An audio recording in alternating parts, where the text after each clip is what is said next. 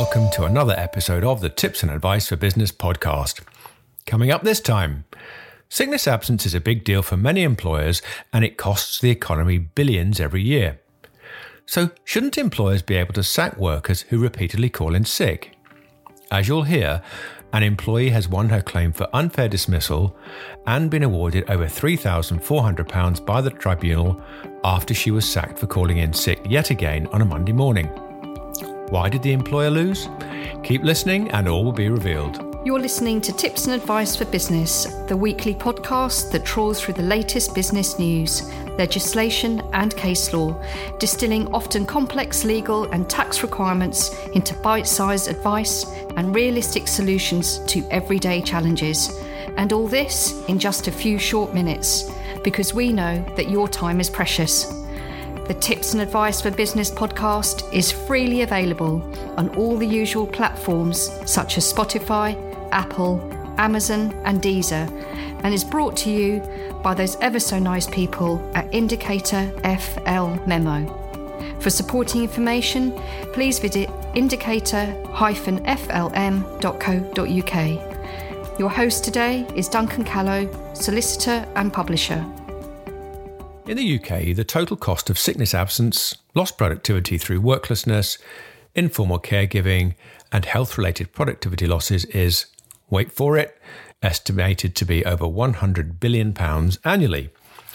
So, keeping on top of sickness absence is understandably a big deal for employers. However, it's not all plain sailing, and businesses have to play it by the book when it comes to following the correct procedures. As an example, an employee has won her claim for unfair dismissal and been awarded over £3,400 by the tribunal after she was sacked for calling in sick yet again on a Monday morning. Why did the employer lose? Well, let's first take a look at the facts.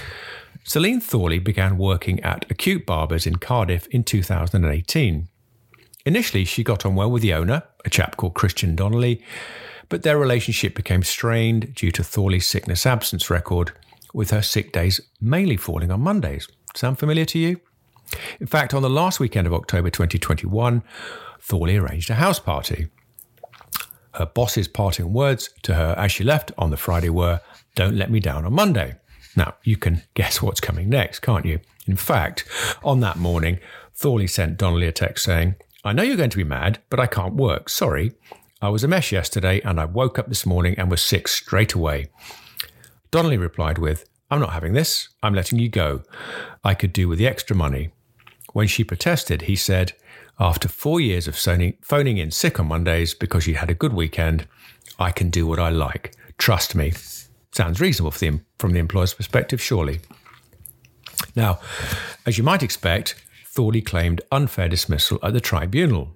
In his defence, Donnelly told the judge that Thorley's sickness days fell conveniently on Mondays after a heavy weekend. He recalled 17 such occasions, plus a 10 day absence because of a burn. Now, this is a familiar problem for employers, and we often advise them to look for absence patterns such as this to bolster their dismissal reasons. More on this later. In her evidence to the tribunal, Thorley said that she was suffering from suspected endometriosis, a disease that affects the lining of the womb and can cause heavy and painful periods. It's a condition known as menorrhagia. Her mother in law also confirmed that she had taken the day off work to look after Thorley, who was described as being in severe pain. What did the tribunal make of all this? Well, it concluded that Thorley did have menorrhagia at the time she was dismissed. It also found that Donnelly had acted unreasonably by not giving Thorley the opportunity to provide an explanation before she was dismissed, not carrying out a fair and reasonable investigation and disciplinary procedure, not discussing Thorley's attendance record with her, not issuing Thorley with a formal warning about her attendance record, and finally, by sacking her by text. Thorley's unfair dismissal claim was therefore upheld by the tribunal, and she was awarded £3,453 in compensation. Now, you may have some sympathy with the employer in this case, but he, he clearly did make some some uh, errors when it came to the procedure. So, what actually can you learn from those errors in this case? Well, as we mentioned earlier, repeated sickness absence that has a clear pattern, such as always falling on Mondays, can be grounds for dismissal. But don't automatically assume that the sickness absence is fraudulent, as there may be a valid explanation, as indeed there was in this case. Instead, the situation must be properly investigated and managed, with the employee being given written warnings about their attendance and an opportunity to improve. Otherwise, you do risk an unfair dismissal claim. You can determine patterns of sickness absence by completing an employee absence record form.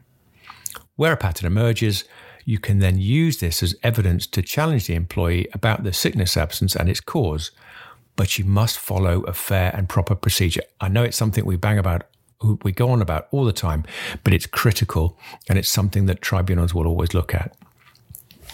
So, in summary, the employer lost in this case because he dismissed the employee immediately by text instead of following a proper disciplinary procedure. Had he followed that procedure, he would almost certainly have had grounds to effect a safe dismissal. Repeated unacceptable sickness absence can be grounds for dismissal, but the employee must be given an opportunity to improve. Patterns of sickness absence can be identified by completing a simple employee absence record. Anyway, we hope that you found this information and advice helpful and are able to manage sickness absence problems safely. But can you believe it? We've reached the end of another episode of the Tips and Advice for Business podcast.